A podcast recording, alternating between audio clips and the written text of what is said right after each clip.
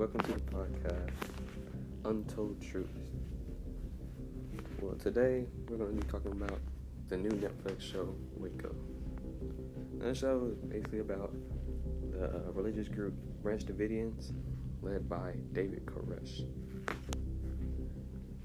Apparently, what we learned in school and what we're taught is that the Branch Davidians are actually a cult, when in actuality, a religious formation. So, a quote from the show is going to be If you are a Branch Davidian, Christ lives on a threadbare piece of land 10 miles east of Waco called Mount Carmel.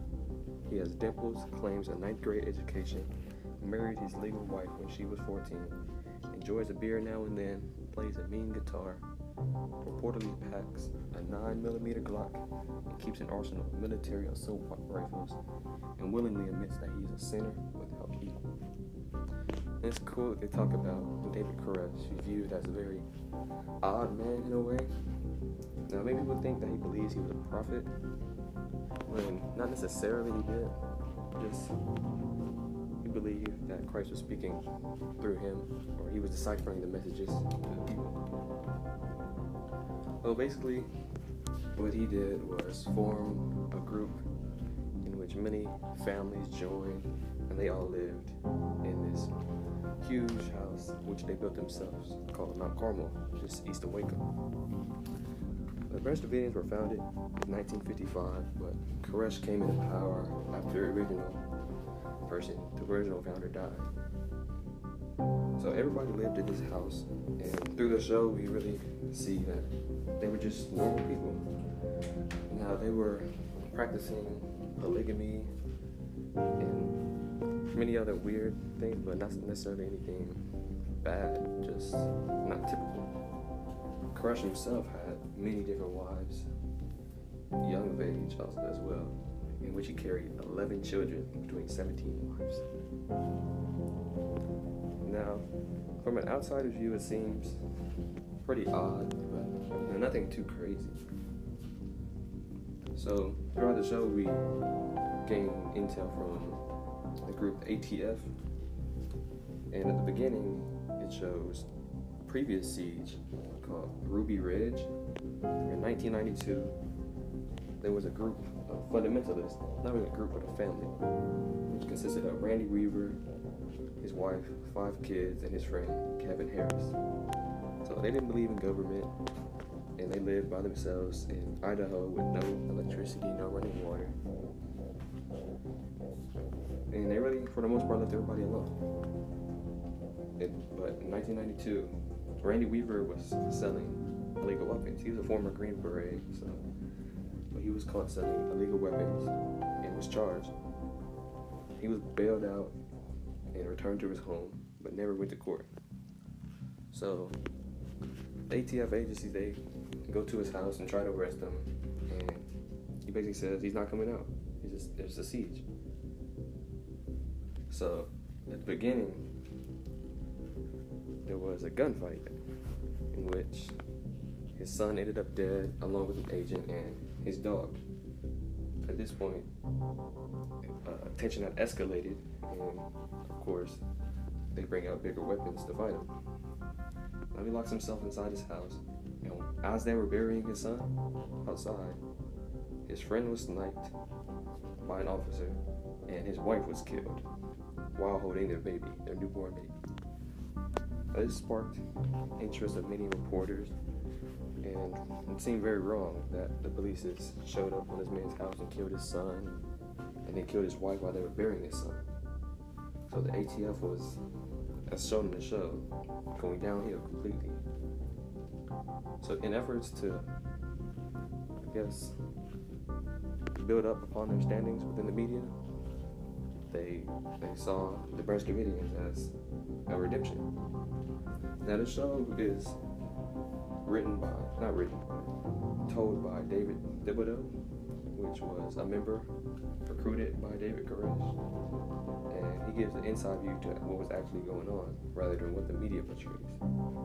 Throughout the show, we clearly see that the people controlling the media didn't want anybody to realize what was really going on. So this show really puts out the truth and what really happened. Uh, David Thibodeau said they died for what they believe in, whether you believe that or not.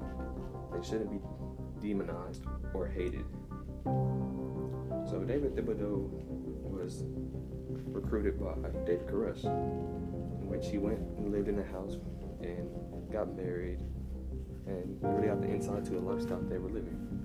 Um, David Koresh was a really happy man. He didn't do anything wrong. He loved all his kids and his family. But everybody was his family. Now they were living under some strange rules in which there would be no sexual contact and none of the men were quite married to their wives. They were married by word, but all in all, everyone was David Koresh's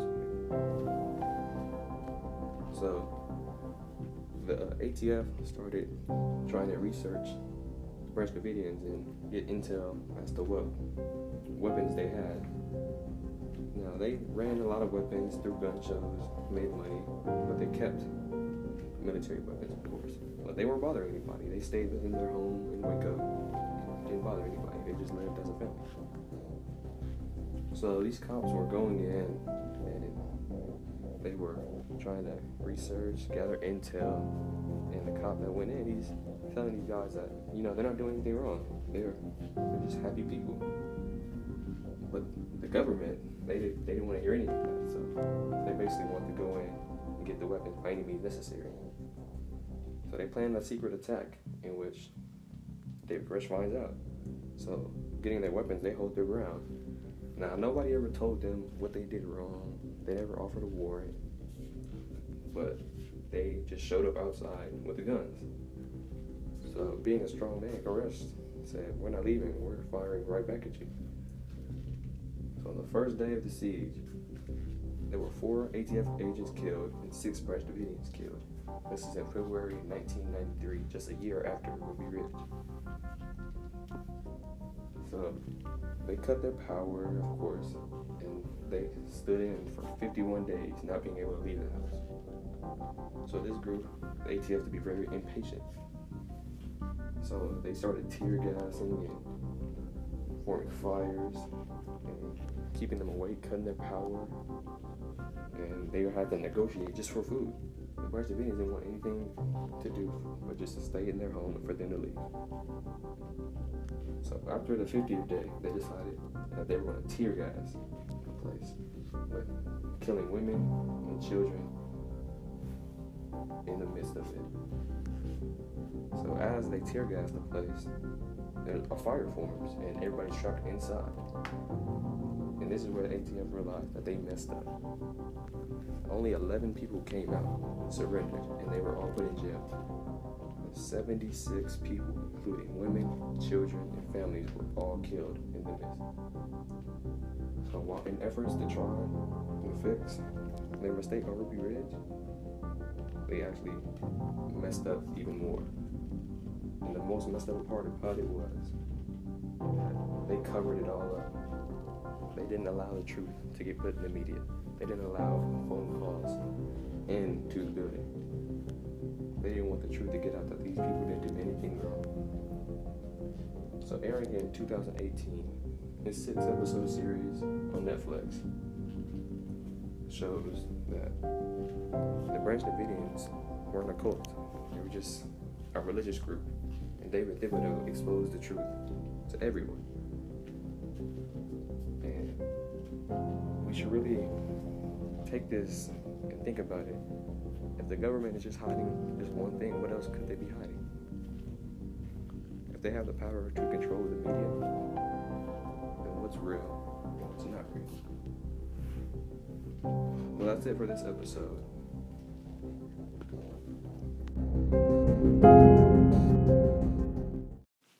This episode is sponsored by Audible, the app in which you can read audiobooks. And log in now and use the code Untold Stories to gain 10 free audiobooks.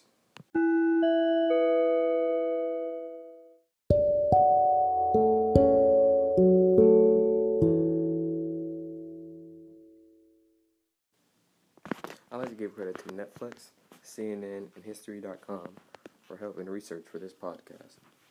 Tune in next time. Thank you.